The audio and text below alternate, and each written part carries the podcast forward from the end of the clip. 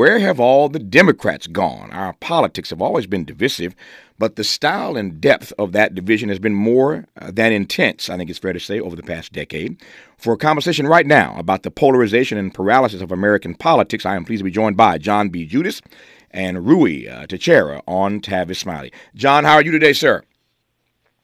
Good. Good. That, was nice and simple and, and, mon- and monosyllabic. You got to do better than that for the next hour, brother. Those one syllable answers, those one word answers ain't going to work. Uh, let's try it again. John, how are you today, sir? I'm just fine.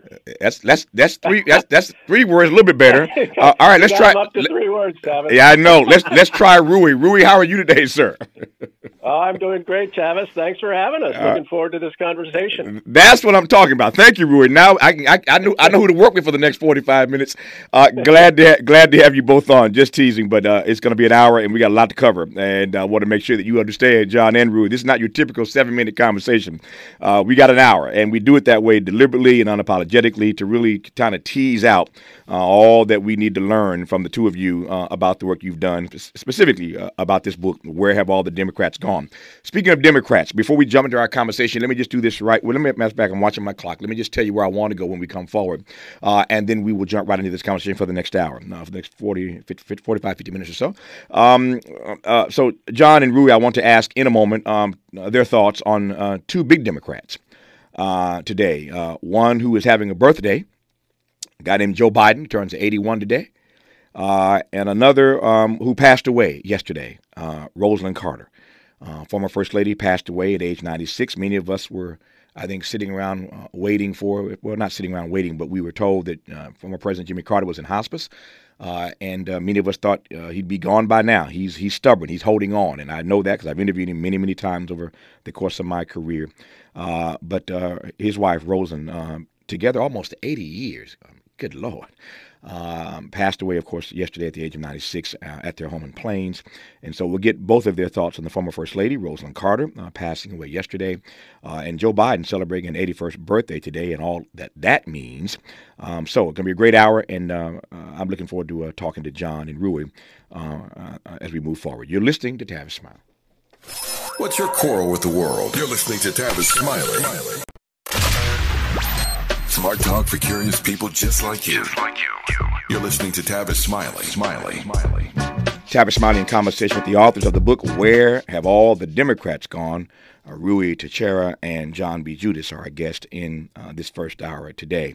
Uh, Ruy, let me start with you um, before I jump into into the text uh, and all the uh, the tentacles that, that offshoot what you all have written.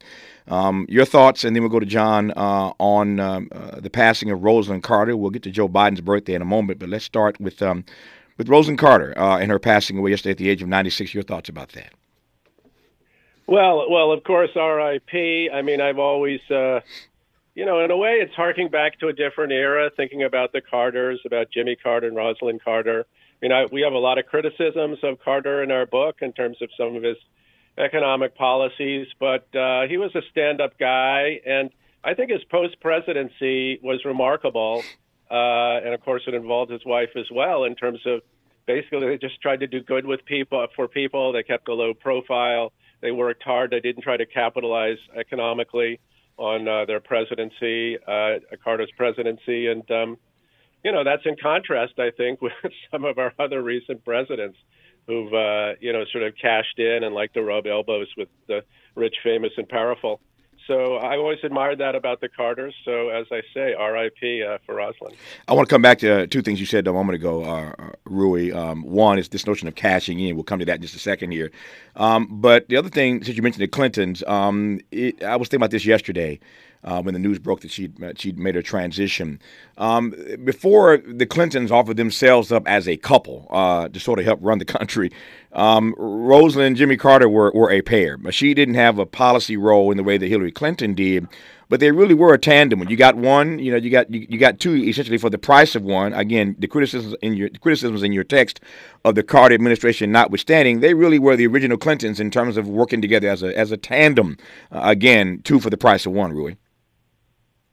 Yeah, no, I think that's true, and I think it was admirable. And obviously, uh, Rosalynn, by working with with Jimmy Carter, wasn't trying to set herself up for being, being another President Carter. So uh, I mean, that clearly was not the case with Yeah. with uh, Hillary and Bill, where it was Clinton. Hillary Clinton's ambitions were always massively clear to pretty much everybody. Yep. And to your point about cashing in, um, it's one of the criticisms I've had uh, of late of Barack Obama. It seems to me that they are intent on cashing in, and I, I hope that once his library is built, that he will start to focus more on his legacy. But all of these deals with Netflix and movies and books and all the like, clearly they're cashing in, and I ain't mad at them. I'm like Mary J. and Jay Z. I ain't knocking no hustle. But it's a far cry from what Jimmy Carter and Rosalynn did when they left the White House, and it, it earned him the Nobel Peace Prize. Of course, Obama got that while he was president. We can debate that for hours. We won't. Uh, but the point is, uh, it, it does raise some serious questions about the way that you cement your legacy. And at the moment, I'm not a fan of the way the Obamas are going about this. It just seems like it's just a cash in, as I said, for book deals and Netflix deals and everything else. They come running to Hollywood. Uh, but that's not the way I think a post presidency ought to be. Um, you ought to use it to cement uh, whatever good work you did do. Uh, and uh, if you assume that the Obamas are going to live a long time, uh, then what did you not accomplish while you were in the White House that you can use the power of the presidency, the power of that platform? What good in the world can you still do given all of the, the goodwill that you have built up? And it, it can't be running to Hollywood to make movies. Now, there are enough people doing that already. Um, so I, I hear your point about uh, former presidents cashing in. That's just my read. Since you mentioned it, Ruy, give me more of your take on it. Well, yeah, I couldn't agree with you more, Tavis. I mean, I, I'm I'm pretty disappointed with the Obamas. I mean, I, I did like Barack Obama in some ways. Again, we have a lot of criticisms of him in our book, but but I do think he, uh, you know, he had a lot of messages that were very important. I think he was an incredibly charismatic and interesting figure, and there was a lot of things he tried to do during his presidency that, as you say, were left incomplete or needed to be corrected or whatever. And you know, I do feel, do have the feeling he's just sort of checked out. I mean, he's mostly seems to be busy, as you say, making deals, cashing in, as we said, uh, and basically rubbing elbows with the rich, famous, and powerful. Yep. Uh, you know, he's he's like a brand, Yeah. and he's he's he's leveraging that. And uh, I thought he'd be more active in a sort of socio-political sense. Uh, you know, and sort of in less of a Hollywood sense. Yep. That is disappointing. Yeah, I think the more critique he gets for that, I think he'll get on the right foot, uh, as James Brown would say, get on the good foot. Uh, he is he's still young, he's energetic, and he, you know he and Michelle, I we hope and pray have a lot of years in front of them. He did some good work as president.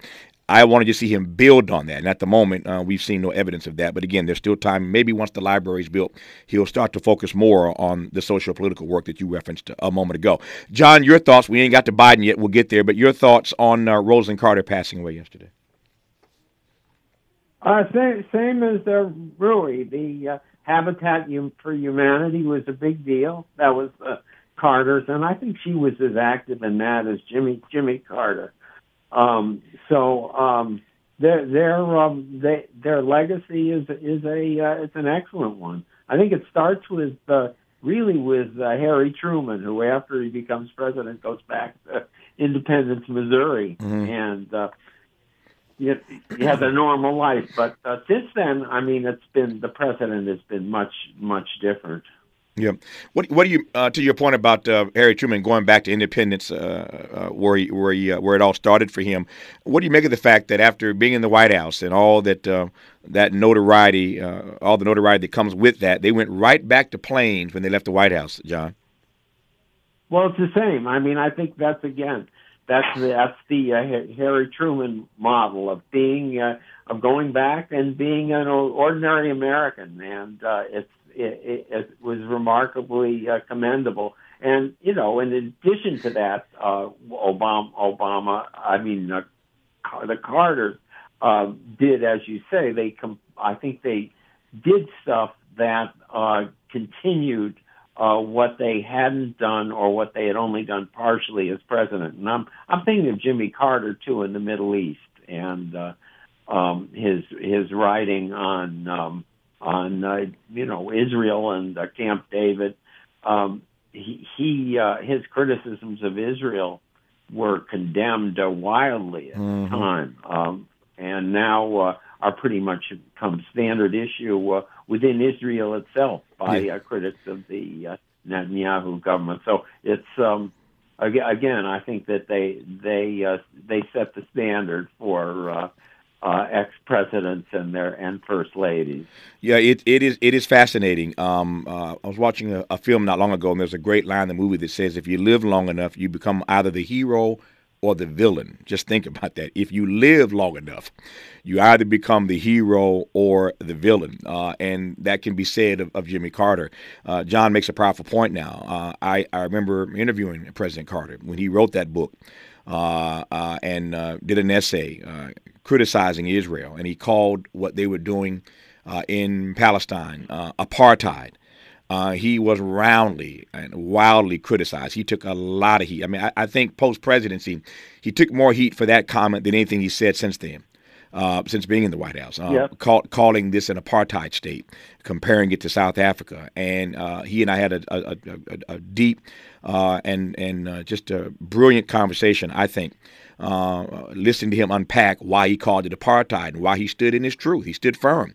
Uh, he, again, he caught a lot of hell, but Jimmy Carter did not back down off that comment uh, about about apartheid. And to your point, John, now you got protests all around the globe and people in this country pushing President Biden uh, on what they see uh, as apartheid, what they see as the the world. Somebody one somebody called it the, the world's largest open air prison. Uh, and the president, as I've said uh, for days now, can only go so much longer. He and his administration, he and Secretary of State Blinken can only go so much longer without saying ceasefire or de escalation. But the world, in many respects, to your point, uh, is now right where Jimmy Carter was then. Um, so, in that regard, um, uh, you're right. He was he was on point then, and uh, I think the world is uh, finally starting starting to catch up. Uh, there'll be a lot more, of course, um, said about. It. I should mention uh, Ruy uh, to a point you made earlier. I once asked Jimmy Carter in one of our conversations whether or not he thought he was whether or not he thought he was the best ex-president we'd ever had. And he was he was he was none too happy with the question. He smiled at me uh, and and he uh, he responded uh, and uh, at some point uh, when he makes his transition uh, you know that's all in the Lord's hands. We have no control over that. We thought he we thought he was going to okay. go first and Rosalynn is gone but at the appropriate time I'll dig into the vault to pull out the best of my Jimmy Carter uh, conversations, assuming that I outlived Jimmy Carter. One never knows how these things work. Uh, but that was a fascinating conversation. His response was pretty amazing when I asked him whether he thought he was the best ex president we'd ever had.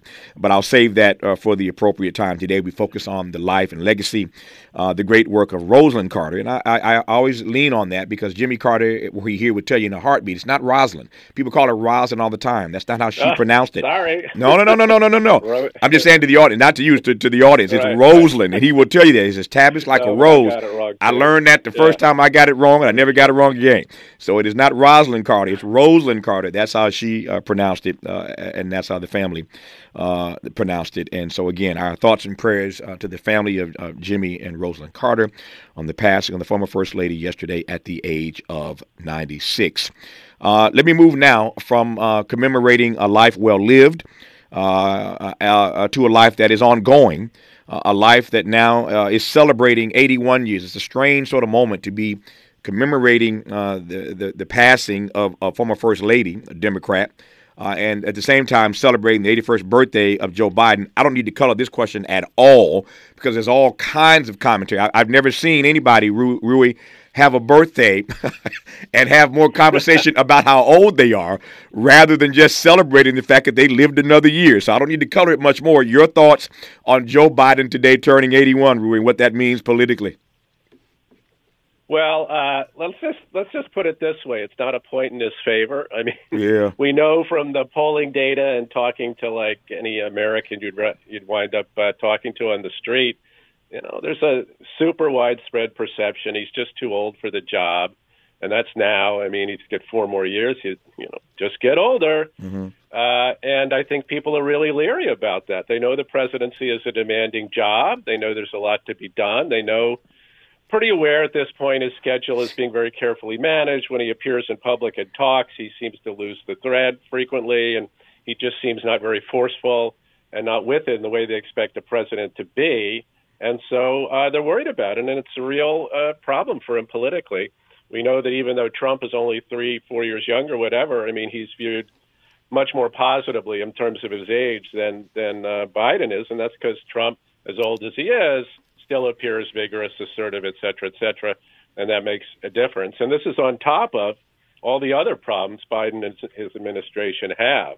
Even if he wasn't 81, he'd probably still be in a fair amount of hot water given what people feel about the economy, about immigration and crime, about a lot of other things they're just not happy with in terms of how the administration has gone. So, so he'd be in a he'd be in a bit of a pickle anyway. But you put his age on top of that, and it's uh, you know, it's not looking like it's going to be a very easy reelection campaign. That's for damn sure. Yep. Um, I, I, said this uh, in conversation the other day, Ruy. I want to just get your temperature on it right quick here. I, I, don't think it's just that he's old, because to your point, Donald Trump, Donald Trump ain't a spring chicken either.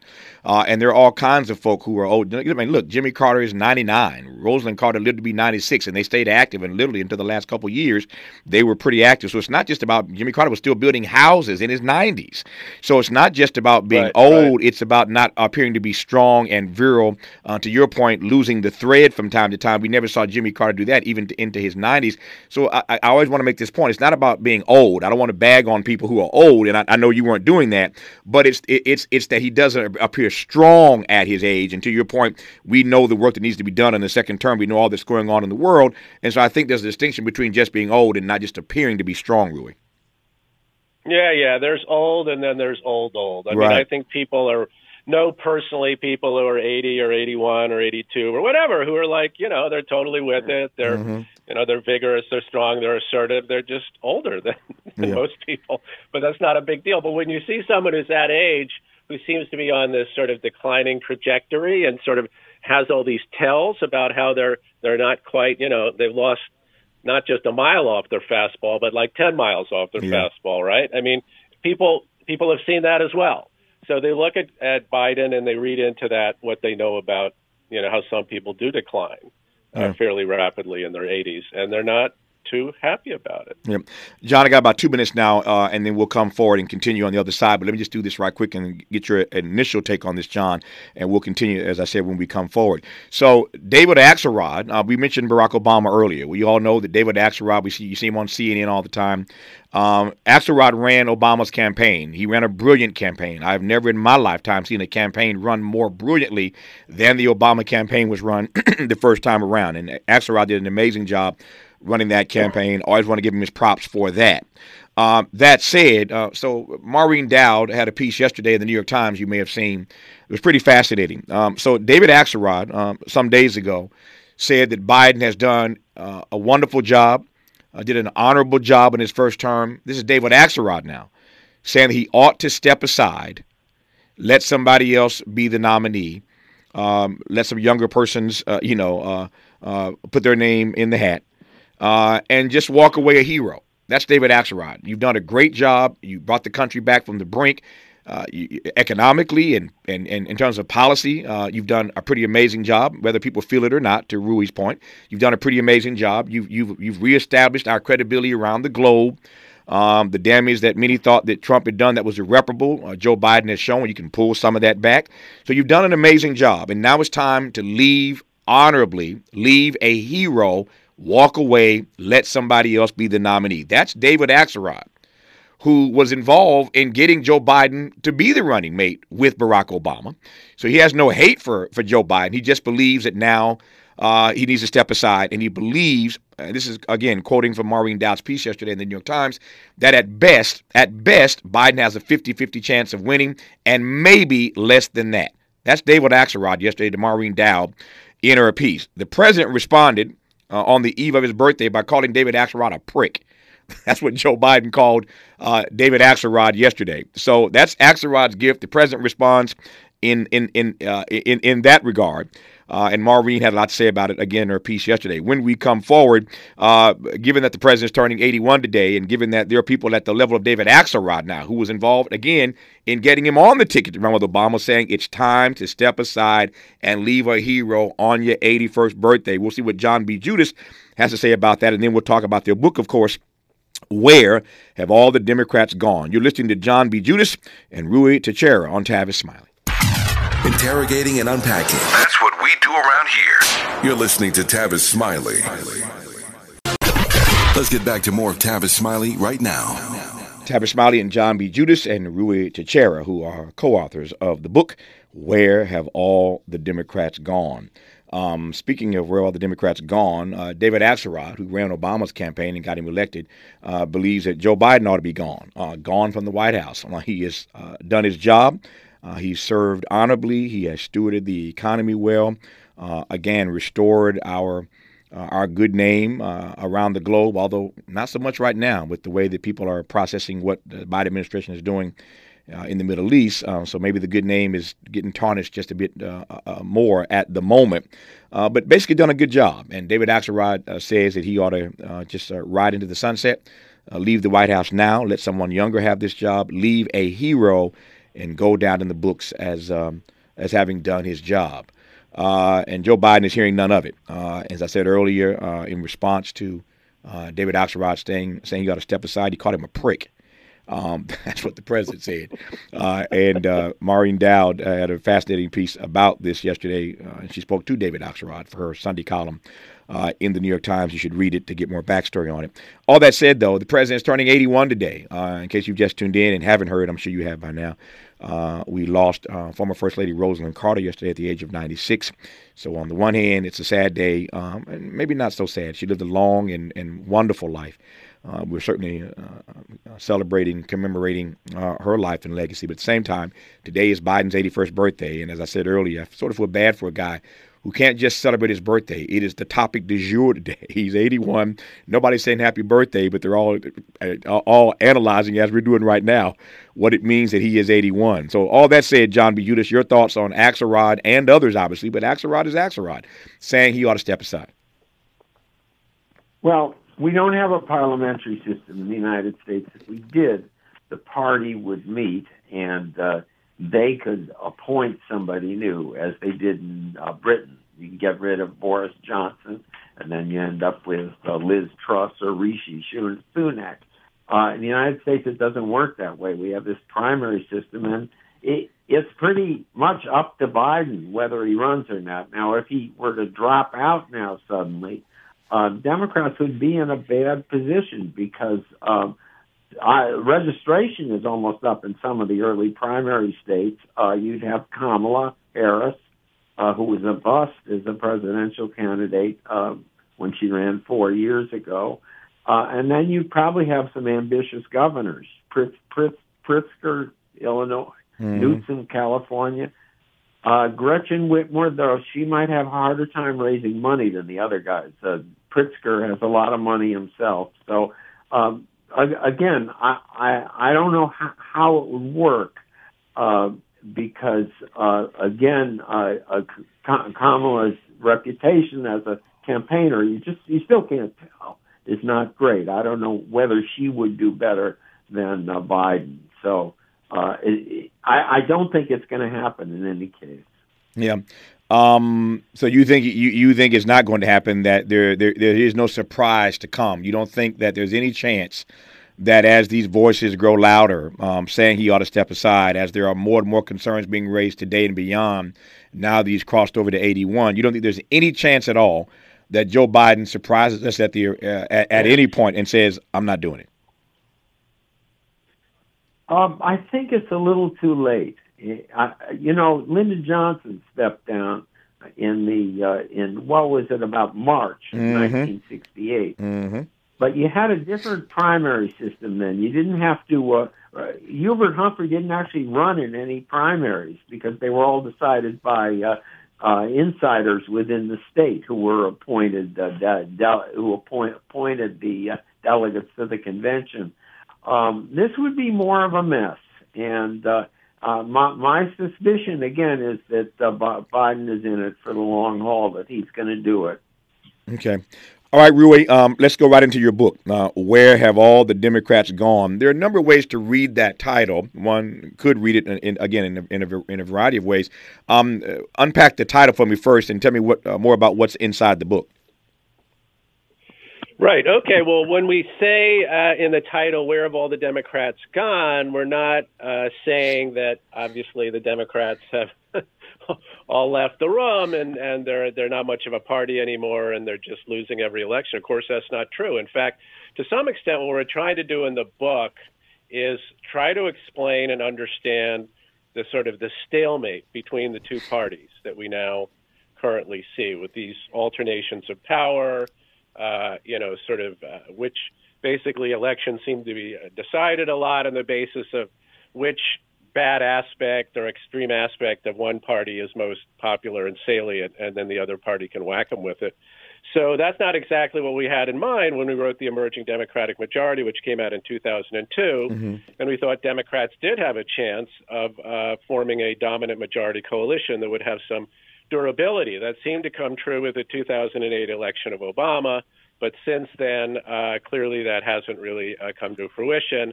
And we've seen a lot of back and forth, and we've seen famously uh, the Trump victory in 2016. So uh, we're trying to understand that. How did the Democrats get to the position they are where they can't seem to decisively beat the other side, despite all the other side's manifest and deep weaknesses? And that's really what we're trying to understand. And, and part of that is sort of tracing the evolution of Democrats as Democrats. Mm-hmm. What do they stand for? What are their priorities? What is their image among the public? Who calls the shots within the party now? We talk about a thing called the shadow party in our book, uh, which is sort of this penumbra of nonprofit advocacy groups, foundations, intellectuals, uh, you know, big parts of the media, which really kind of surround and promote the Democratic Party, even though they aren't officially part of it, mm-hmm. and which have a certain set of priorities, which are different from that of what you might call the median working class voter.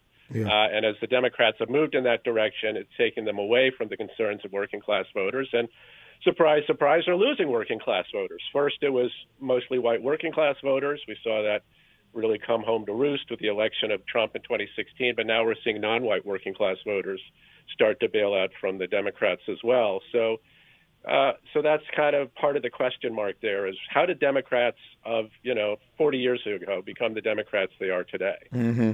And and what do these changing? Uh, it, it lays out a whole lot there, uh, John. I'm glad he did because it now allows the audience to understand the frame uh, of the book. Where have all the Democrats gone? The question now, though, is how do these changing demographics impact and affect Biden's chances next year, John?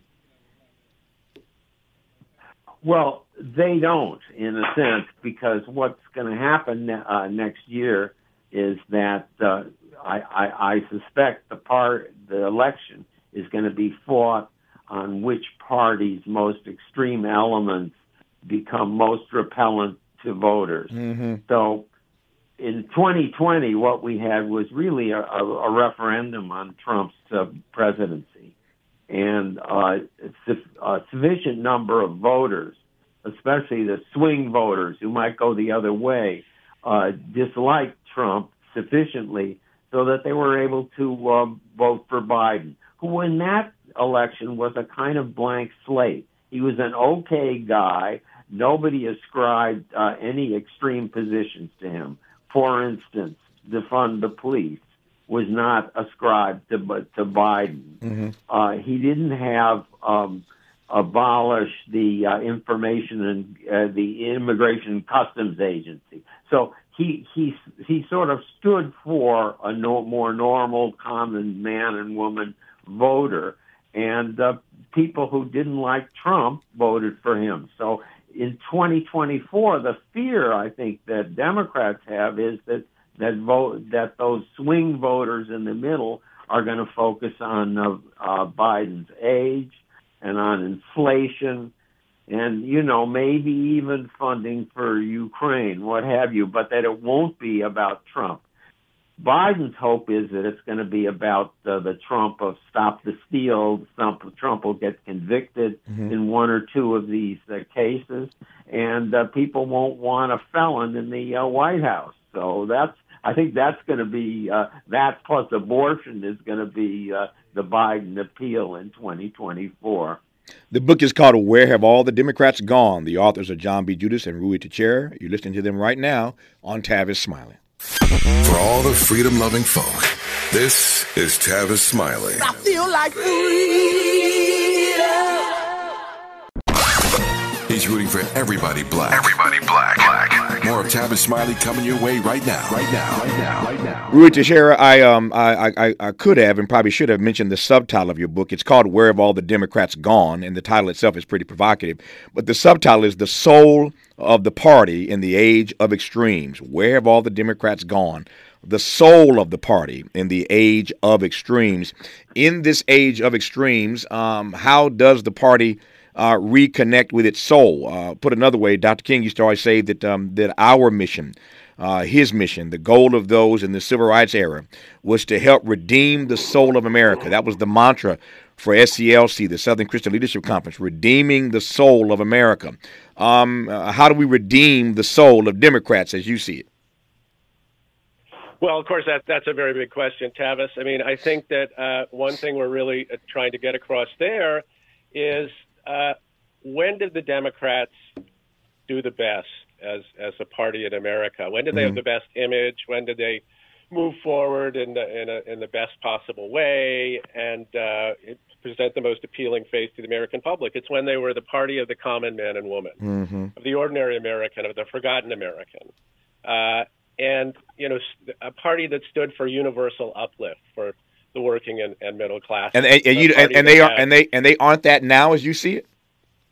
not I, I don't think that's their image at this point. I think they do some good things, but I think the way things have evolved in the last 50 years or so has taken the Democrats away from that soulful kind of economic uplift for everybody, uh, culturally moderate to conservative on social issues, respect for traditionalism in some ways, and just basically not trying to be too far out front of the American people on cultural issues. And I think the Democrats really have changed as their base has changed, as the labor movement has declined, and as the role of college educated liberals has become increasingly strong within the party. I mean, we divide up our, our book into two uh, sort of parts. One is the Great Divide, where Right. we talk about how there's been a divorce between the fate of, of working class, non college educated people and college educated people all over the country, and in particular, a geographical divide that's opened up between small town, rural, and exurban America, flyover country, and the more dynamic uh, cosmopolitan, metropolitan areas where which are doing much better economically and which are dominated again by these educated liberals, particularly college educated white liberals. And we feel that that had a real effect on how Democrats were viewed as they increasingly throughout the last part of the 20th century became identified with a set of economic policies that a lot of working class people felt didn't benefit them around issues of trade, of financial deregulation, and generally embracing a sort of soft neoliberalism, which I think continued through the administrations of Clinton and Obama to some extent. Um, and I think that's had an effect. And then I think we see in the 21st century, Democrats become not just a party of cultural liberalism in some ways, but even of cultural radicalism, Yep. uh, embracing a lot of boutique causes that came out of the campuses and even a type of language that they use that uh, is pretty uh, foreign to a lot of working class people and doesn't help the Democrats with those voters. When we come forward in our remaining moments with Ruy and John, I want to ask Ruy uh, specifically, given what he just said now, whether he thinks that uh, labor flexing of late and flexing quite nicely, winning a lot of these fights, whether or not the flex of labor in any way aids and abets Democrats uh, finding their soul once again. And then we'll wrap our conversation asking John uh, about whether any party can, can, can find or know what its soul is in politics that are so paralyzed and polarized. We'll do that when we come forward on Tavis Smiley. From Leimert Park with love, love. This is Tavis Smiley. More honesty than you can handle. More empowerment than you can imagine. You're tuned in to Tavis Smiley. Got about three minutes left here in conversation with John B. Judis and Ruy Teixeira. Enough time for two quick questions. Uh, Ruy, you first. Uh, we were talking earlier about the soul of the Democratic Party, um, and you uh, talked about um, the diminishing labor movement. Of late, though, labor has been flexing. Does that aid and abet the Democratic Party reconnecting with its soul in the years to come? I think it's uh, helping some, and it could help some more if if we get more action along those lines. But let's keep in mind that despite the recent UAW victory, only six percent of private sector workers are unionized, and that doesn't look like it's changing very fast. If you want to change it fast, you've got to change the laws that govern how people can pursue unionization, which means labor law reform, which means having 60 votes in the Senate to override a filibuster. Democrats aren't even close to that, and that's one of our concerns in the book is how uncompetitive the Democrats have become in, in a lot of areas of America that would actually allow them Yeah. to do that. So uh, good start, but there's a long way to go. In a politics, John B. Judis, that is so polarized and so uh, paralyzed, how does any party uh, know what its soul is, much less how to connect to it? Because if you think the Democrats are having trouble finding their soul, the Republicans are really out of whack. I think that uh, usually it takes a crisis. I mean, it took the Great Depression to produce uh, the New Deal majority.